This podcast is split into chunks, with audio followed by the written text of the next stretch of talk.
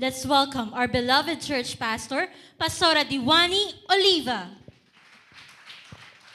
Praise God! Mas malakas po dyan na palakpak.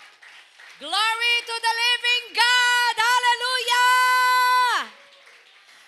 Let everything that has breath praise the Lord! Bless the Lord,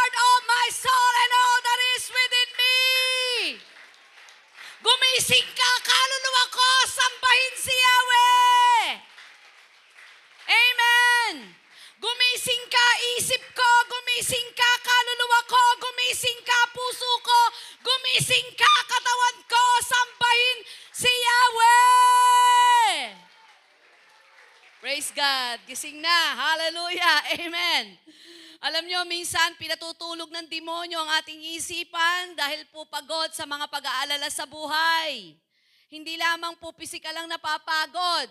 Kapag isip po tayo ng isip ng mga bayaring, u, bayaring, ba, ah, bayarin ng mga napagkautangan, mga pangangailangan sa buhay, napapagod po ang isip.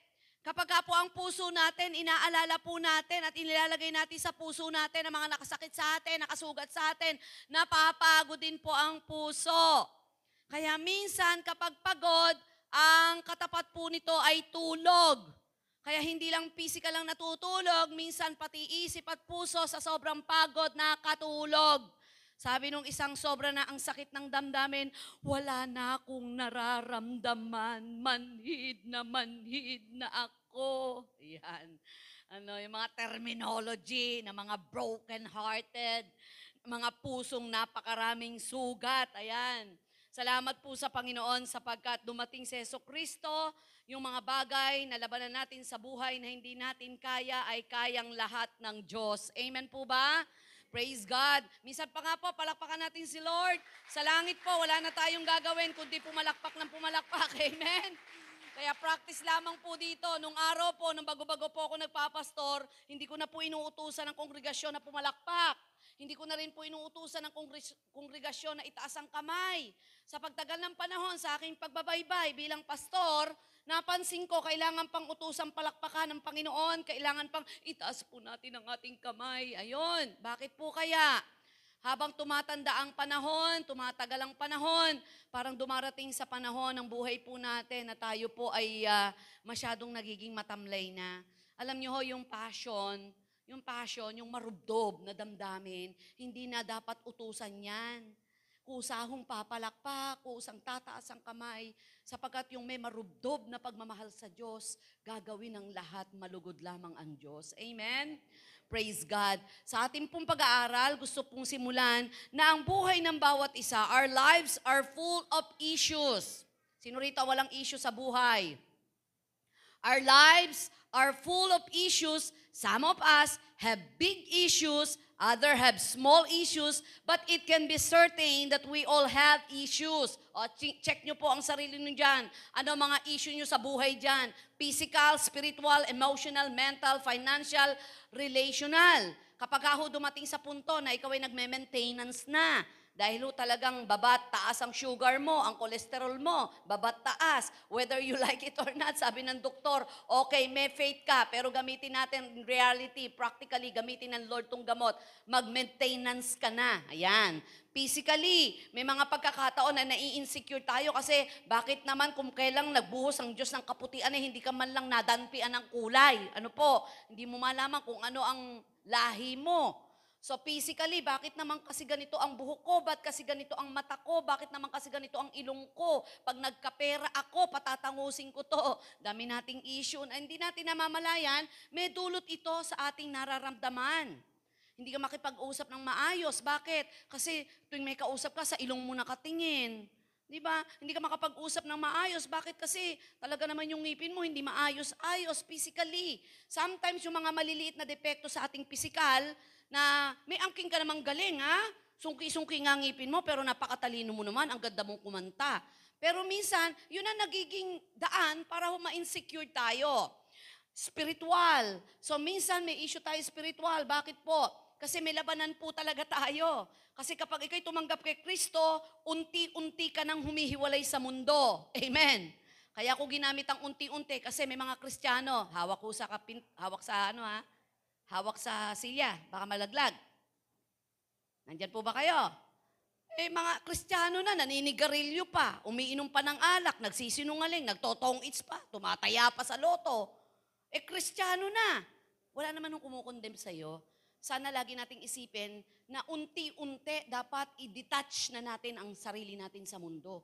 Kapag naging Kristiyano ka na, pati kaibigan, papalitan mo na. Kung yung kaibigan mo, pansamantala lang nagpapasaya sa'yo, pero unti-unti ka nang nilulugmok at dinadala sa impyerno at hindi mo makilala ng totohanan ng Diyos, napakaraming tao sa mundo para palitan ng kaibigang nagpapahamak sa'yo. Tama ba ako? Tama ba ako? Eh hindi mo mapalitan yan. Masaya ka lang minsan, pero nahuhulog ka na unti-unti sa impyerno. Emotional. May issue tayo emotionally. Bakit? Kasi may mga pagkakataon na ah, nasaktan tayo, nasugatan tayo, hirap tayong magpatawad, napaparanoid na tayo kasi hindi na natin magawa magtiwala. Mental. Bakit? Kasi alam mo sa sarili mo na yun lang ang alam mo, kulang ka sa kaalaman, hindi ka matalino, kaya nagiging daan para maging timid ka sa buhay. Financial, naku po. Di ba? Generally speaking, marami po talaga ngayon ang namumroblema sa pera. Kaya ho ang nangyayari, nagiging malungkutin sa buhay. Hindi nila namamalayan na ang buhay ay higit sa anumang bagay sa daigdig na ito. Relational or social. Na kung saan po ay lahat ho tayo may nakakabangga. Sino rito wala pang nakabangga sa buhay niya? Wala pa, sister. Wala. Oh, yung asawa mo, ni minsan di mo nakabangga. Lahat tayo may mga nababangga at lahat tayo'y nababangga sa relasyon. Some of us have come to realize that we have issues while the others of us are still to figure out what's wrong with everyone else in the world. Kaya minsan, ah, hindi mo maintindihan minsan ng iyong kapwa, pero hindi mo alam may pinagdadaanan lang. Nagkataon lang na magkaiba kayo ng pinagdadaanan at kaya mo dalin ang pinagdadaanan mo. Maaring siya hindi kita, physically, minsan kita eh, di ba? Pero yung spiritual niya, yung emotional niya, yung mental niya, o kung hindi man siya kalat sa buong mundo, na wanted ang pangalan niya, financially, relational, di ba? May mga issue tayo na hindi nakikita. Kaya minsan, may mga tao na hindi natin maunawaan, ano ba talaga attitude nito? Ano ba talaga karakter nito? Ang daling magalit, ang daling mainit ang ulo, break out agad.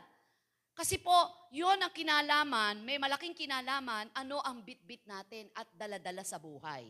Pero ngayong umaga, sabay-sabay po tayong gumaling. Sabay-sabay po tayong magkaroon ng breakthrough. Sabay-sabay po tayong lumaya. Ready na po? Ready na? Mayroong isang halimbawa po dito. Walang iba. Pamilyar ka ba sa labindalawang taong inaagasan ng dugo, kuya? Kuya Jun, pamilyar kayo, no? Meron nung dito sa Bible, ay meron napakalaking issue ng babaeng to. Labing dalawang taong inaagasan ng dugo. Mark chapter 5. Labing dalawang taong inaagasan ng dugo at sinasabi sa verse 25 to 34, kapag binasa mo, napuntahan niya na ang lahat ng dalubhasang doktor. Lahat ng nababalitaan niya na specialty doon sa sakit na yon, lahat at nalanos na ang kabuhayan. At dahil dito, kapag ka po ininterpret mo ang Biblia, bakit siya nag-iisang lumalakad ng pagkakataong yon nung mabalitaan si Jesus? Wala bang nag-aalaga sa kanya? Wala bang mga kapatid, magulang, kamag-anak, pinsan, best friend, beshi? Bakit wala? Sabi ng ilang mga nag-aaral ng Biblia, dahil sa labing dalawang taon ng inaagasan ang babaeng ito, naubos ang kabuhayan kasama ng naubos ang kaibigan. Totoo ba yung marami kang kaibigan kapag meron ka lang? Ugot. Pero pag wala na, nauubos na rin sila. Ano? Pero dito makikita po natin, possible na totoo, di ba? Dahil bakit ikaw ay nasa malubhang karamdaman, nandun ka sa kalsada, nakikipag-unahan, nang mabalitaan mo si Jesus ay naroon nagpapagaling, ay talagang pinilit mo kahit latang-lata ka na. At nasa ilalim ng batas noon, kapag, sorry sa word na gagamitin ko, pero itong totoo, kapag may dugo o nireregla ang babae, bawal kang lumabas, sa bahay ka lang, tinuturing kang madumi. That time, kahit na nandun na si Jesus, masyadong panatiko sa kautusan ang mga taong ito na binaba ng mga tao na kung saan ay patuloy na pinangahawakan. Sobrang devastated ang babaeng ito. Pero nang dumating ang pagkakataon na nandun si Jesus, this woman did not just have an issue with the blood. Hindi lamang ang issue niya ay yung inaagasan siya. She has a lot more. Physically sick. This could be cancer or her reproductive organs. Kapag inaral po natin, ay inaagasan ka dugo, posibleng may cancer ka talaga. Fallopian tube, uterus, about doon sa yung ah, bilang babae, sinapupunan. Emotionally exhausted. She is alone with no one to support, hopeless. Bakit naman alam naman ng mga kamag-anak na ito'y may sakit at kaibigan, eh pinabayaang umalis at nag-iisa? Eh posibleng ito'y magkulab sa kalsada. She is alone with no one to support, hopeless. Nakadalawa na tayo ha, yung issue niya. Physically, emotionally, mentally fatigue. Isipin niyo po, labing dalawang taong ka nang may sakit. Di ka ba mapapagod, no? Ang tagal-tagal mong mamatay. Pagising mo sa umaga, lagi kang nalalata, nawawala ng pag-asa. Mentally fatigue. Thinking of 12 years as how as to how she can be healed. Paano ba ako gagaling? Sino na pupuntahan ko? Naubos ang kabuhayan, pinuntahan ng lahat ng magagaling na doktor, di pa rin gumagaling. Financially drained. Loss of all her money to find a cure. Nakailan na ako? Nakikinig ba kayo? Physically, emotionally, mentally, financially drained. Apat na yung issue niya. And then ano pa? Socially or relationally outcast. Because she cannot be with people. She is considered defiled. Pang ilan na yung issue ng buhay niya? Lima. Lahat-lahat. Devastated. Physically, emotionally, mentally. Socially, relationally. Eh talagang araw at gabi, hingi ka na lang ng kamatayan ito. Ito problema ng malaki. Hirap ka na, di ka pa mamatay-matay. Takot kang mamatay kasi wala kang katiyakan. Yun ang, ma- yun ang ano eh, yun ang kawawa ang tao kapag di tumanggap kay Kristo eh. Pagdating ng millennial, gusto mo nang mamatay, di ka mamatay-matay.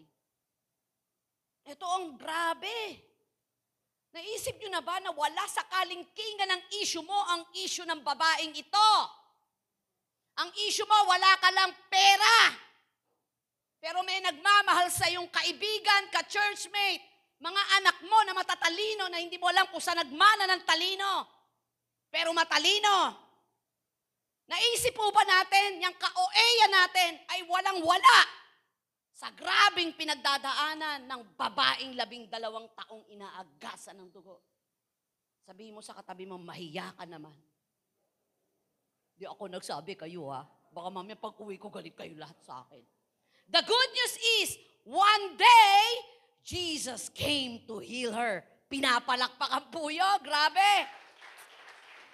Ang isang napakagandang balita, sa kabila ng relationally, financially, mentally, emotionally, physically, one day, Jesus came to heal her.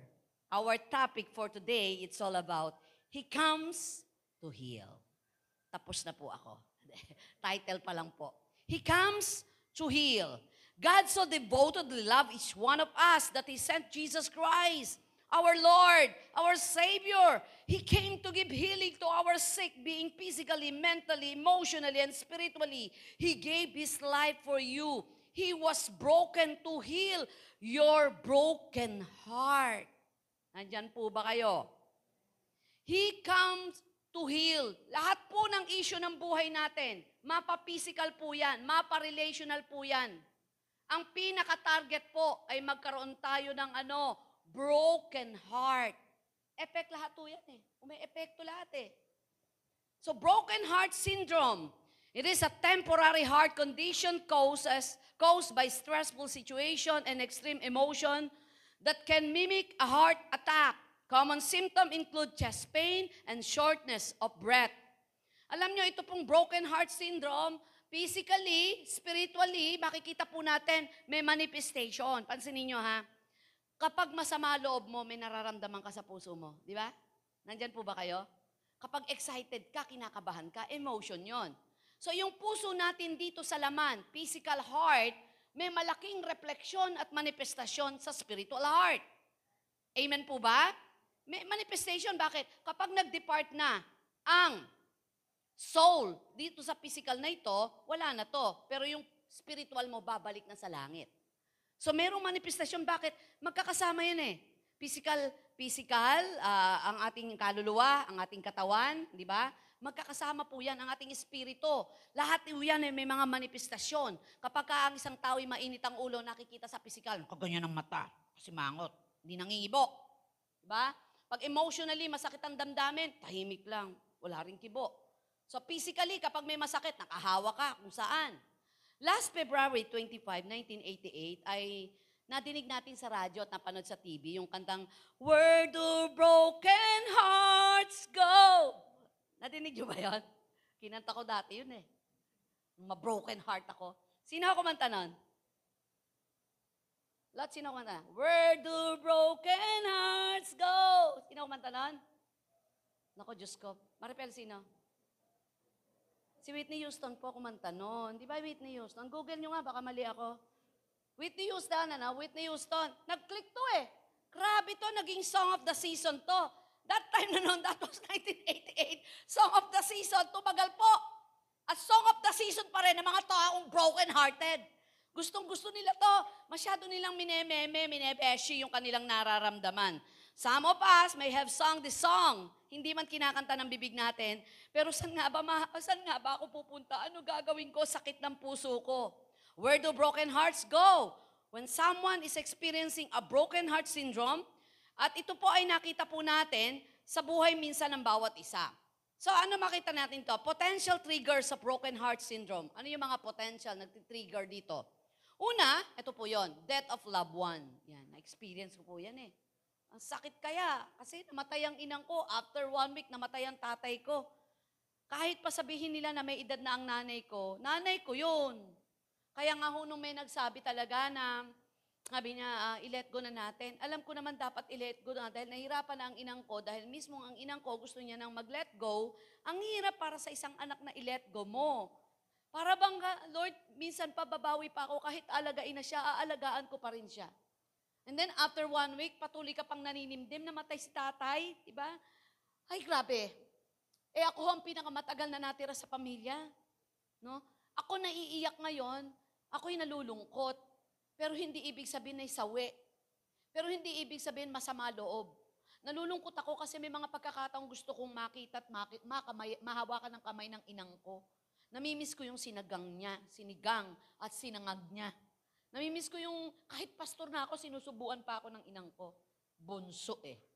So, death of loved ones. Minsan natitrigger yung sugat sa puso mo kahit na dumating na sa punto ng buhay mo, natanggap mo ng patay ang magulang mo, patay mo yung mahal mo sa buhay, heto na, may nanakit sa'yo, inapi ka, sasabi mo, wala na ako, nanay, tsaka tatay, eh, sasaktan mo pa ako. O, di ba? Dumating ba yon na yung emotion mo naliligwak, naliliko doon? Pero tanggap naman mamamatay ang tao eh. Tanggap naman natin magkakaiwanan tayo, una-una lang. Sino gusto mauna? May bibilin ako. May padadala ako. Padadala ko yung kiss ko para sa nanay at tatay ko. So, frightening medical diagnosis, di ba? Ito yung mga nagtitrigger eh. Death of loved ones, frightening medical diagno- diagnosis, domestic abu- abuse, strong arguments, surprise party. Mad- my God!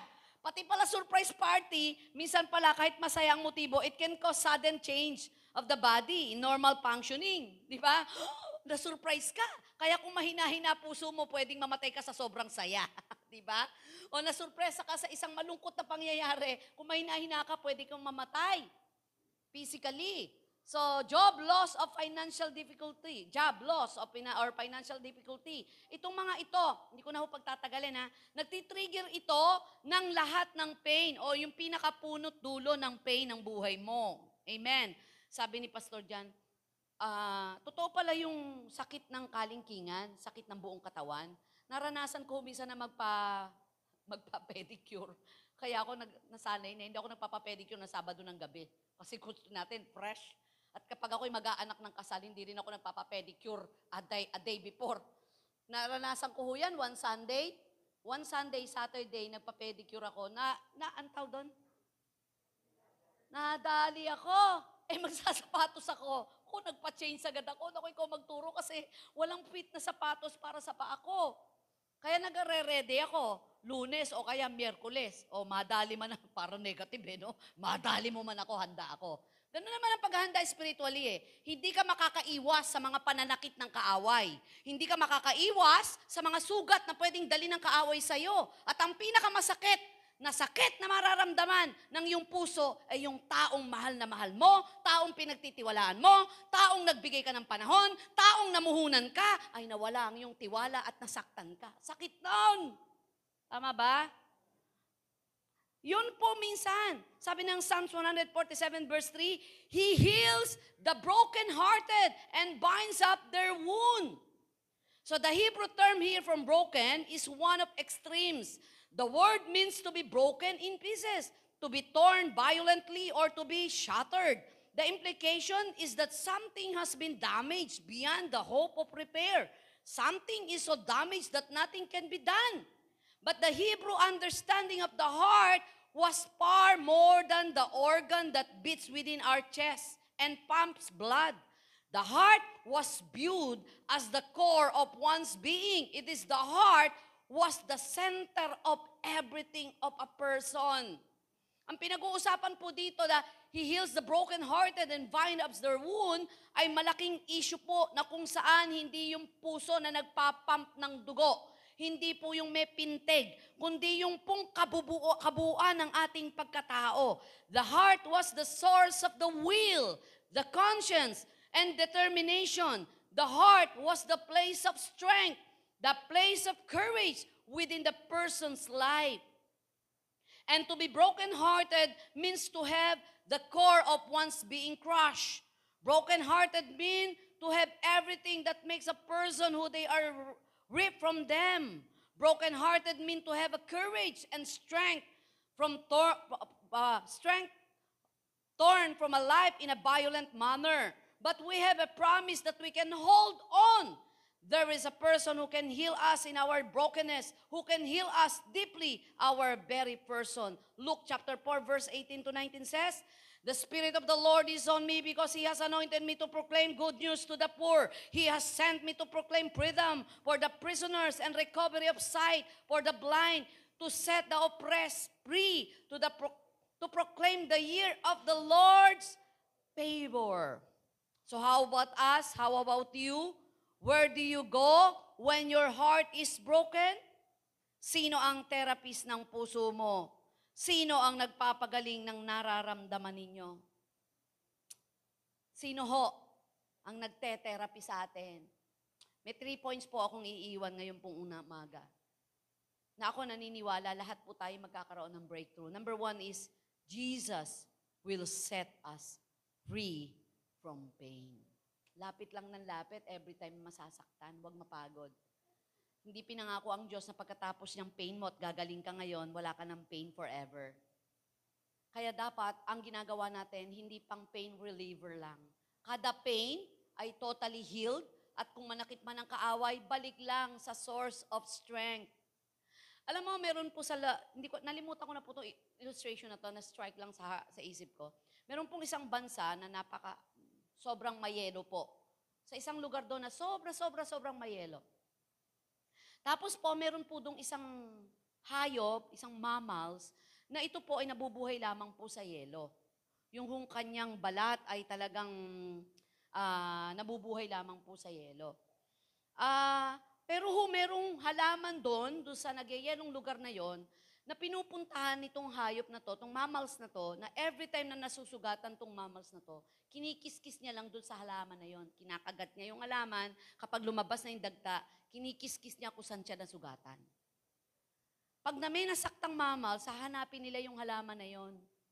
Malapit po doon sa nagyayelo, at kakagatin nila yung pinaka kahoy nito, mula doon ay lalabas ang dagta, ikikiskis nila yung sugat nila.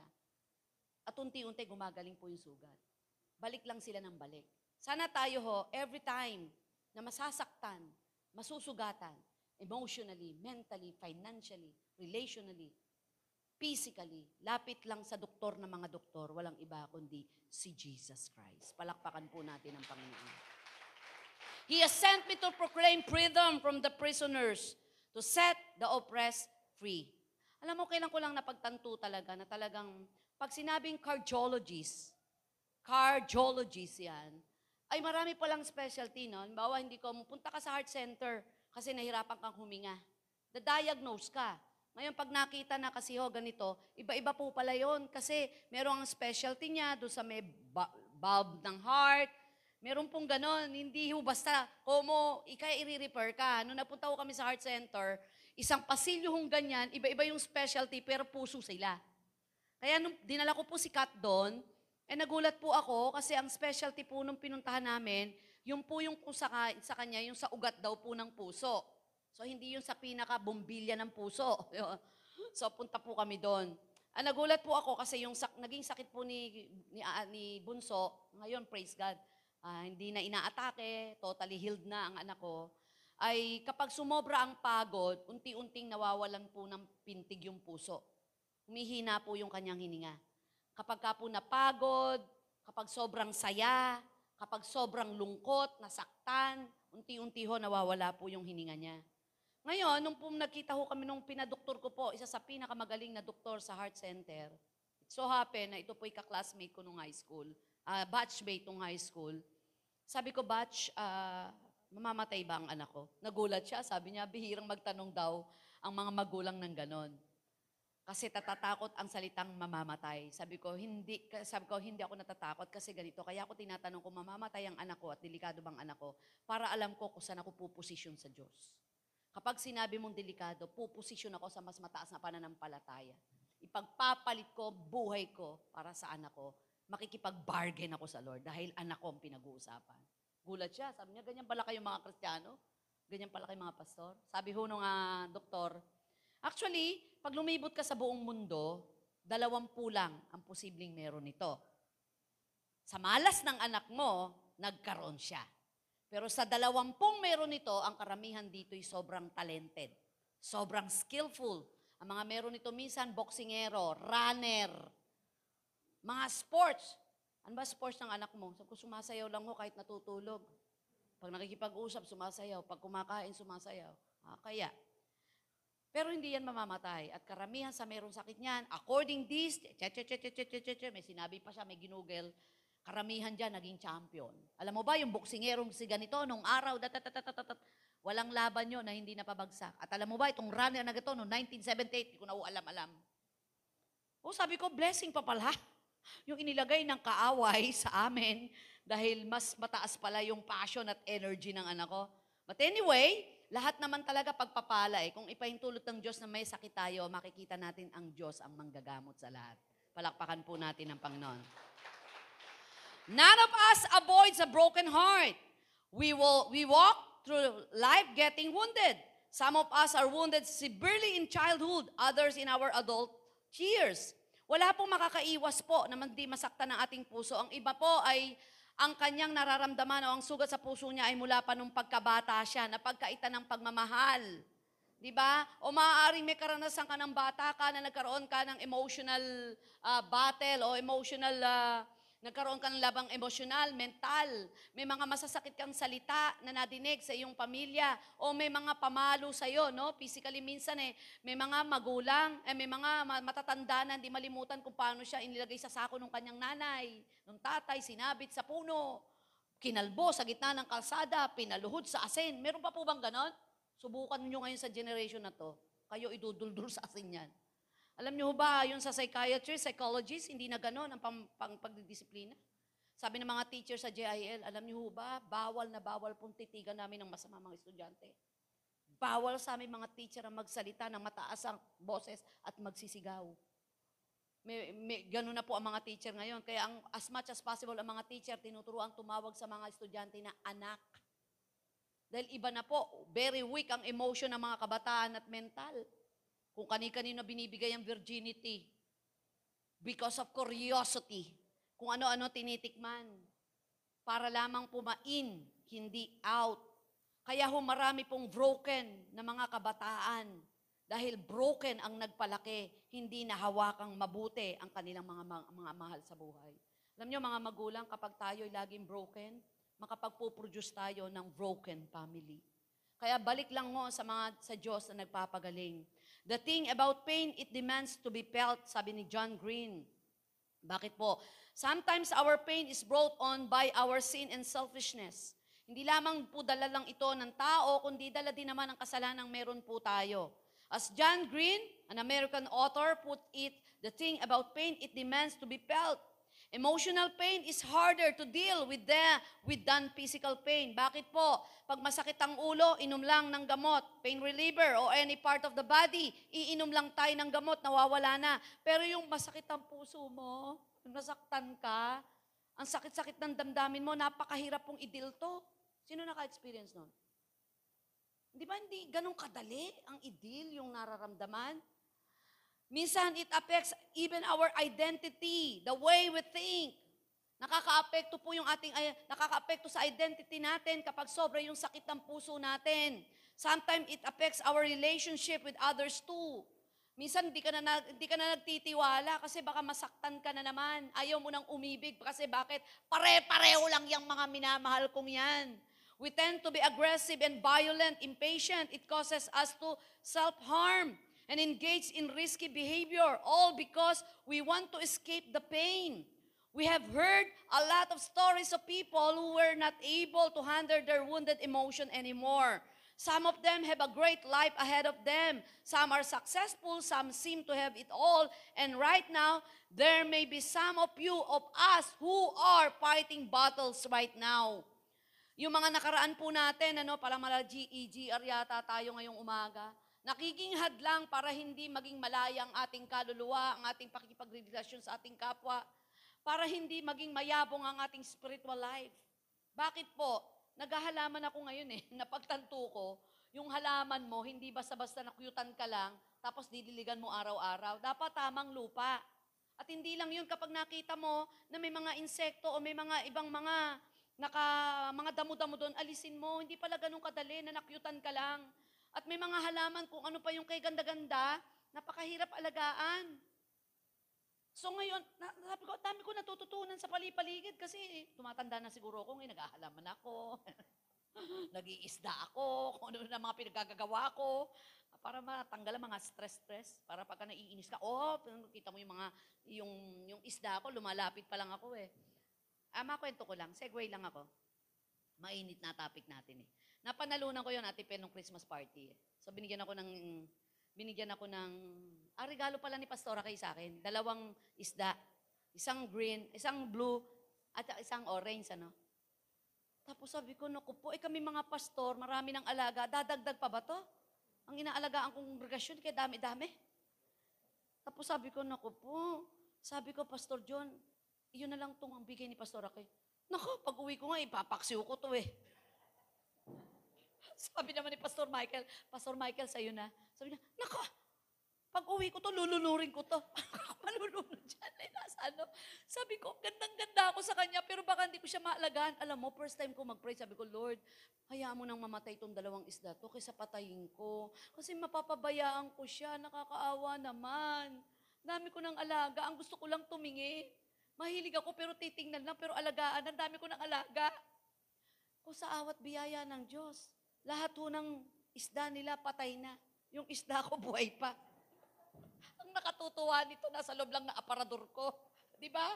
Sa bookshield ko. Pag lalapit ako, gumaganon-ganon na yung... Paano ba lang? Sabi ko, Lord, pahabain mo buhay.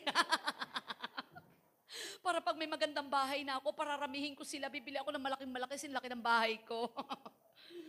Isa pa, nagregalo si Ate Kay ng halaman. Sabi ko naman, Ate Kay, lahat, binigyan mo na ako ng responsibilidad. Ito pa, halaman. Paano ko ito bubuhayan? Yan yung first time kong halaman. Patay na yung halaman mo, lahat ano? Patay na yung mga halaman ng mga kasama ko. Yung halaman ko, buhay pa. Patay na lahat, sabi ng pastora kay. Tuwing umaga, pastora, kumain ka ng dalawampung, dalawampung dahon. Ho, kumain ho kanya ng dalawampung dahon. Bakit to? Kasi maganda sa kolesterol yan. Maganda sa... Kasi ate Dali, ang nakita ko lang kumain ng mga ganon, si Nabucodonosor. sa guba. Kaya nung misa kumuha akong ganyan at bininilan ako, sabi ng mga kapitbahay ko, Pastor, ano nangyayari sa inyo? Paano kinakain? Kidding aside. Nagpapalakas lang ako, maganda topic. Balik ko tayo dito. Alam nyo, minsan may mga pagkakataon na dumarating sa punto ng buhay po natin, pagka masakit na masakit na ang ating damdamin, nakaka-apekto to sa identity natin, nakaka-apekto sa attitude natin, nakaka-apekto sa karakter natin, nakapandadamay tayo. Dahil ang tingin natin sa lahat, pare-pareho lang kayo. O pumapasok pa lang siya sa buhay mo, may pagbabanta ka na, sasaktan din ako nito. Di ba? Kaya na nangyayari, napaparanoid tayo. Dumarating sa punto ng buhay natin na parang nag-iisa na tayo. Pero ang totoo, ang dami nating kasama at daming nagmamahal sa atin. Bakit? Damage na ng husto ang ating damdamin. To set a liberty them that are bruised. Sabi ng King James. Sabi ni Albert, pressed down by great calamity. From the pain in the past that is holding us down in King James Version, the word used are to set a liberty them that are bruised. But the idea behind this word is not someone with a little bruise. It's someone broken in pieces, shattered, crushes. Sabi ni Albert Barnes, tell us it means those who are pressed down by great calamity. So no individual has no past. Ay, dito tayo pare-pareho. Wala ni isa man dito sa kalagitnaan ito na walang nakaraan sa buhay na dumaan ng pain. Tama? Tama? Tama? Tama? Tama?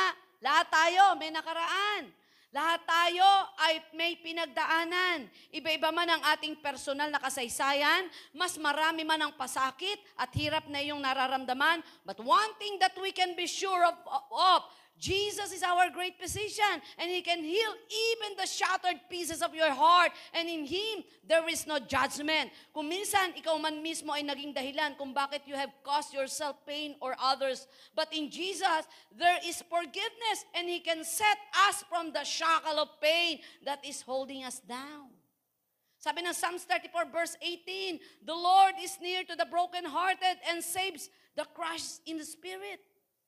Matthew 11, 28 to 30, Come to me all who are weary and burdened, and I will give you rest. Take my yoke upon you and learn from me, for I am gentle and humble in heart, and you will find rest for your souls. For my yoke is easy, and my burden is light.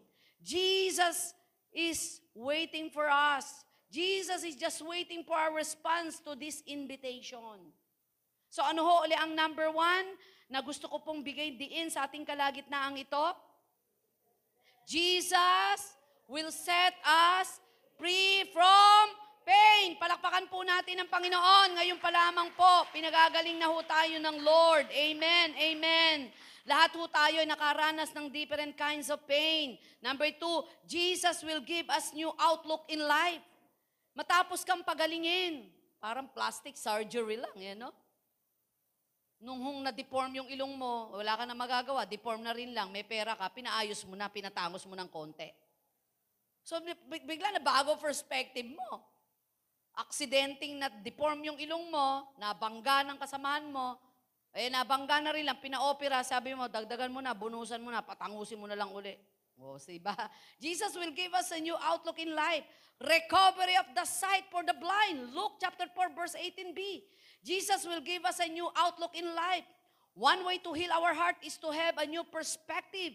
You know what therapists, kas, yung po mga sinasabi ng therapy, sometimes do when you ask for their advice. Sabi po dito, you know what therapists sometimes do when you ask for their advice? They change the way you think and comprehend things. Yung ho mga therapist natin, di ba, binabago niya yung takbo ng utak mo na, hindi, kaya pa, makalalakad ka. Lakasan mo lang loob mo. Sige, dahan-dahan, tayo ka. Di ba, kasama yung motivation eh. So, isang maganda po rito ay nagkakaroon po ng pagbabago. Matapos po, nagpagalingin ka, kaya mo, recover ka na eh. Di ba? Yung mga nasisarya, after 24 hours, tinecheck yan. O, okay ka ba? Okay, may- pain? O kahit may pain, dahan-dahan tayo kasi baka magkaroon ng komplikasyon pa yan. Kailangan galaw-galaw ng konti. Nag-CR ka na ba? Di ba? Sorry sa gagamitin ko ah. Lahat ng nasisaryan, tinatanong ito. Umutot ka na ba? Ay, ako'y suplada nung araw, ba't pati utot ko interesado ka? Ang laki.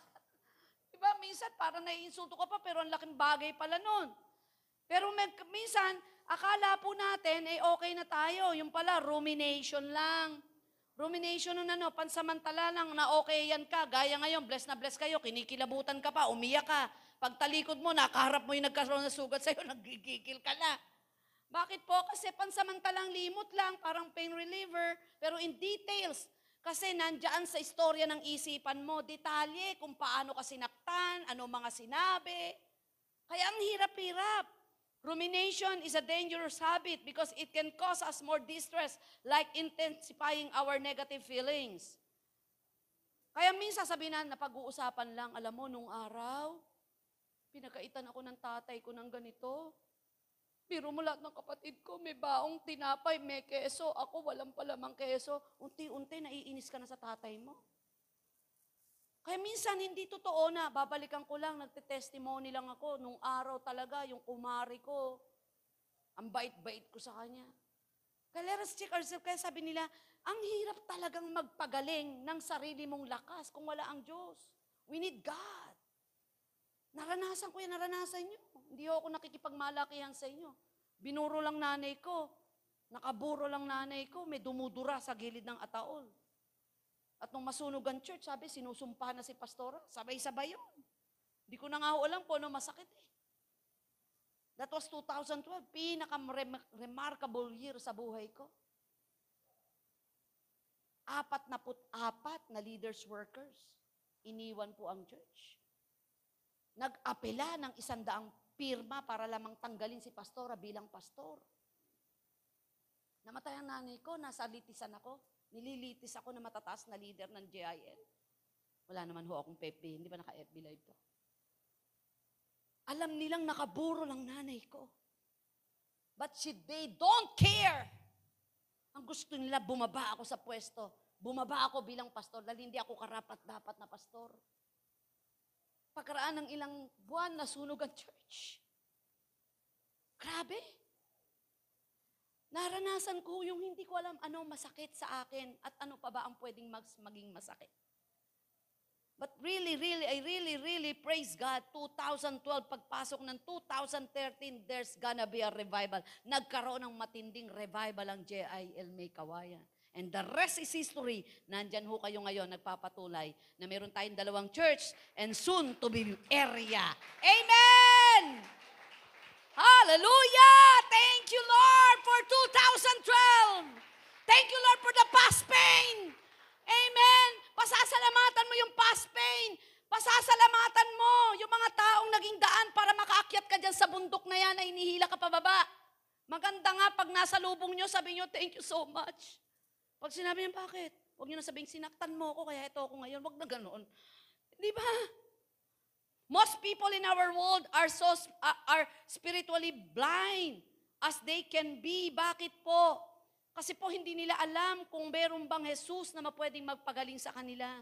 Kaya don't forget Isaiah 43 verse 18, 19. Forget the former things, do not dwell on the past. See, I am doing a new thing. Now it springs up. Do you not perceive it? I am making a way in the wilderness, streams in the wasteland. Jesus gave us new perspective in life. Isaiah 48, God is the God of new beginnings. Most people in our world are as so spiritually blind as they can be, but when we see Jesus with our spiritual eyes, He, he help us see all, the, all life in a brand new way. And the more we see Jesus, the more we live in a light of God's Word, the more we'll see the really matters in life. Konti na lang po. Change perspective means Give up old identity. 2 Corinthians 5.17 Kung ano man ang inilalagay ng kaaway sa inyo, ano man ang bintang sa inyo, mabuhay ka inyo, mabuhay ka saan? New identity, not old identities. Papatunayan mo sa demonyo, sa mga impyerno, na hindi iyon ang identity mo. Identified ka as a child of God. Amen. Therefore, if anyone is in Christ, is a new creation. Nasa meeting po ako ng mga regional pastor at central pastor nung isang araw. At hindi ko nakita ang sarili kung uupo ako doon at ang mga kausap ko yung mga regional pastor ng buong central at ang EMB at BMD. Hindi lang ho nakalabas si Brother Eddie Del antok na antok. Nangangatog lahat ng parte ng katawan ko. Ba't kako ko nandito? May binigay lang pong assignment sa amin si Pastor Bobot. Ah, nung ho kami ay ah, nag-uusap, bigla pong lumapit po ang isang regional pastor sa Cavite, somewhere in Cavite. Sabi niya, Pastora Diwani, na- nasa YouTube ba yung story ng asawa mo, si Pastor Jan? Sabi ko, hindi ko alam kung nasa YouTube. Kasi gagamitin namin sa EGR, pang final namin. Ho, kasi babaguhin namin style ng EGR. So ang gagawin namin, ipakikita namin yung getting worse life na talagang pinaliguan ng lahat ng klase ng bisyo at ang hirap makaalis sa bisyong yon, eh pinalaya ni Lord. Naiiyak ako, sabi ko, wow, sabi ko magbi-minister yung buhay ng asawa ko at nagbi-minister pa lang kasalukuyan. Sabi niya kasi napanood namin yung sa Life Giver. Sabi niya, ang galing ng ginawa ng Panginoon sa asawa mo, no? Eh, for the glory of God, hindi mo na mababakasan na dating basurerong, adik, na nagsisigarilyo at umiinom ng alak, eh, no? Kahit po maghapong di maligo at isang linggo, hindi ho amoy alak ang pawis nun. Yun hong talagang suga pa sa alak, kahit maligo amoy alak. Di ba? Kasi wala na, yun na yung ano eh, yun na yung pawis eh. Samantalang yung asawa ko noon, ginagawa pong kape ang alak. Ginagawang breakfast. Ang sigarilyo noon, kapag ka po nagsinde, mauubos na ang ginagawang paninde, Noel, yung kanyang luma, yung kanyang sigarilyo. Wala nang lighter yun. Wala nang lighter yun. Nalimutan ko lang kung anong brand ng sigarilyo niya noon eh. Wala nang bakas. Give up old identities. Give up nyo po yung mga old identities natin, even the attitude and character. Believe that you are loved. Paniwalaan mo na ikaw ay mahal ng Diyos at maraming pwedeng magmahal sa iyo at kaya mong magmahal. Because love conquers all. Psalms 36 verse 5 to 7, Your love, Lord, reaches to the heavens. Your faithfulness to the skies. Your righteousness is like the highest mountains. Your justice like the great deep. Your Lord preserve both people and animals. How priceless is your unfailing love. Believe that you are love, that you are love. Kaya ho minsan may mga heartbreak. It's the lack of validation and love in our lives. It is true. Nung sinabi po ni Mother Teresa that sometimes the greatest poverty is not the lack of food or material things, but it is the lack of love. Kaya marami rin po ngayon ang may maling ah, pananaw about love. When you are in doubt that some loves you, someone loves you, always remember that someone gave up his life for us to be free from the bondage of darkness, and that is the Lord Jesus Christ. Amen. Palakpakan po natin ang Panginoon. Pangatlo na po ako. Jesus will grant us the favor to proclaim the year of the Lord's favor. Luke chapter 4 verse 19. Jesus will grant us the favor. Those who sow with tears will reap with songs of joy. Those who go out weeping, carrying seed to sow, will return with song of joy, carrying ships with them. Those, sabi ho rito, to proclaim the year of the Lord's favor. Si Lord po kasi, punong-puno po siya ng habag.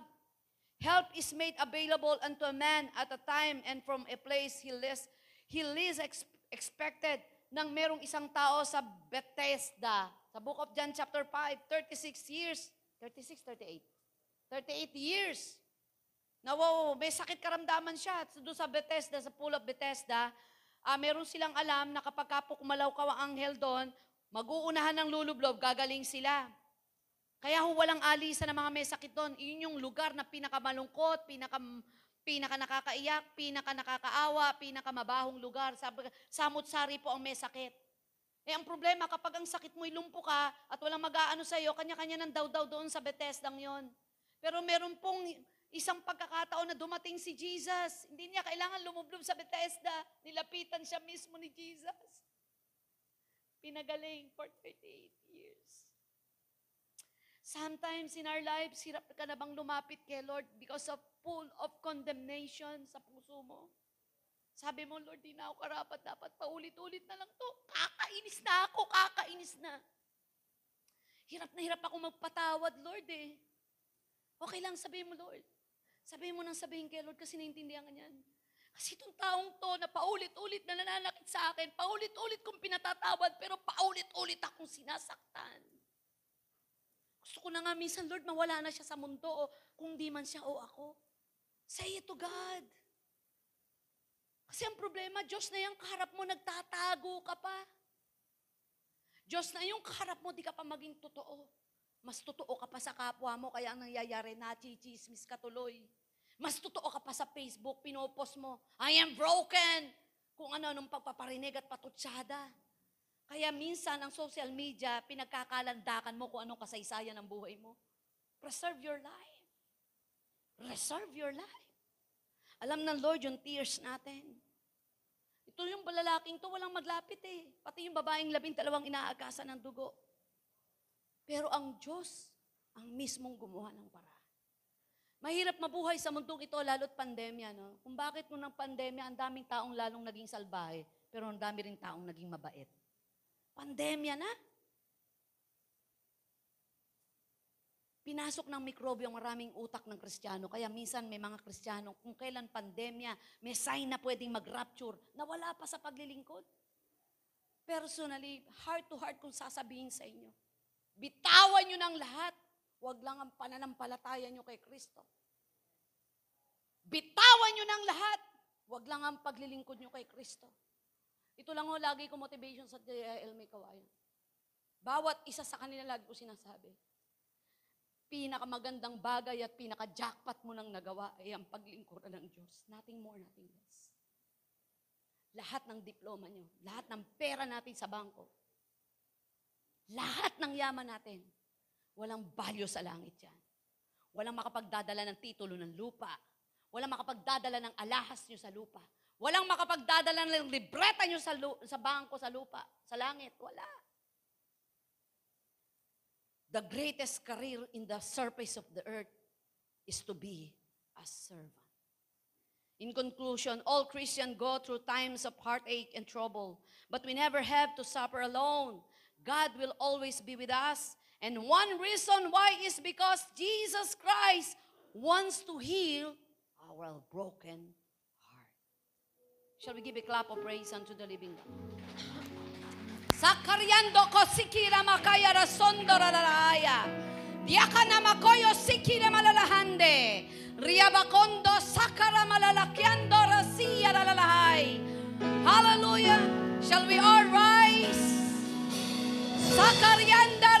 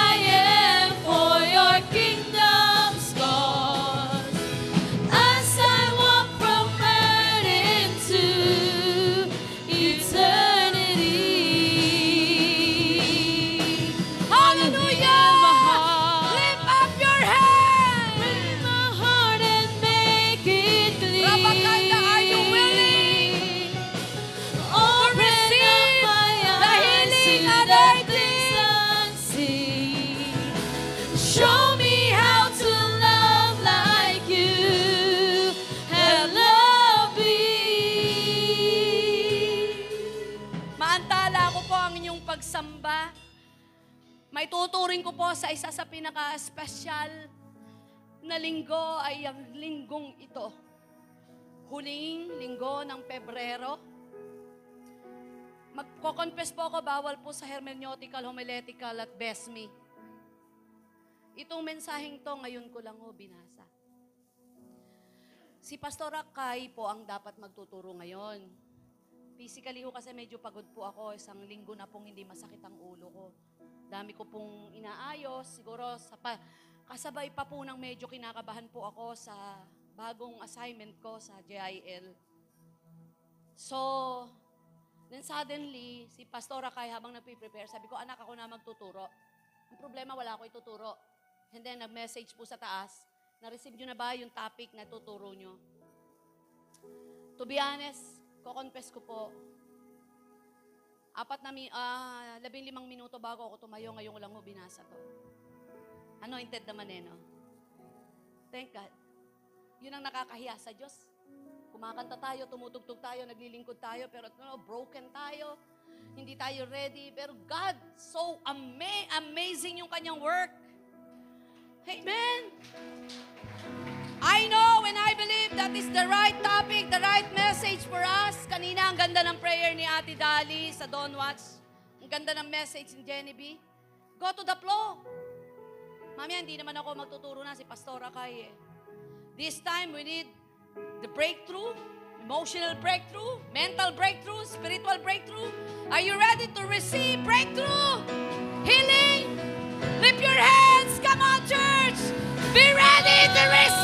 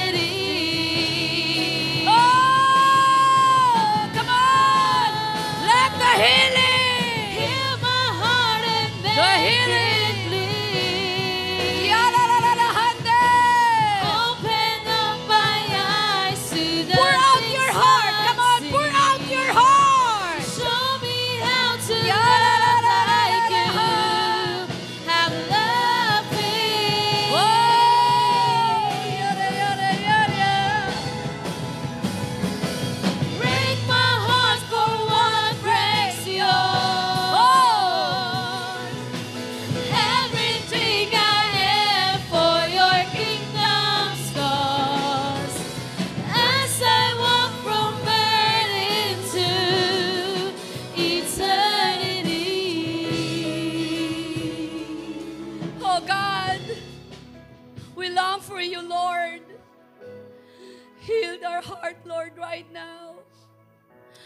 Sa oras pong ito, pwede niyong pabulong, sabihin sa Lord, Panginoon, pagalingin mo ako. Specifically, saan niyo kailangan ng kagalingan? Physically ba? Emotionally ba? Mentally ba? Financially ba? Relationally ba? Right now. Go to the flow. Nasa flow po tayo kung saan gusto ng Lord na mas malaya siyang makagalaw sa buhay mo. Nasa huling panahon na po tayo na nabubuhay na ipakikita niyang kaibahan mo sa mga taong walang pagkakilala sa Diyos. Ipakikita ng Diyos sa iyo ngayon ng kaibahan na naglilingkod sa di naglilingkod. Just lift your hands and be ready to receive the healing anointing. Shandarabababababakayarababahaya. I want you to be ready right now. From the crown of your from the crown of your head up to the sole of your feet, receive the healing anointing. Receive, receive. Catch the healing anointing. Catch the healing anointing. Catch right now. Receive.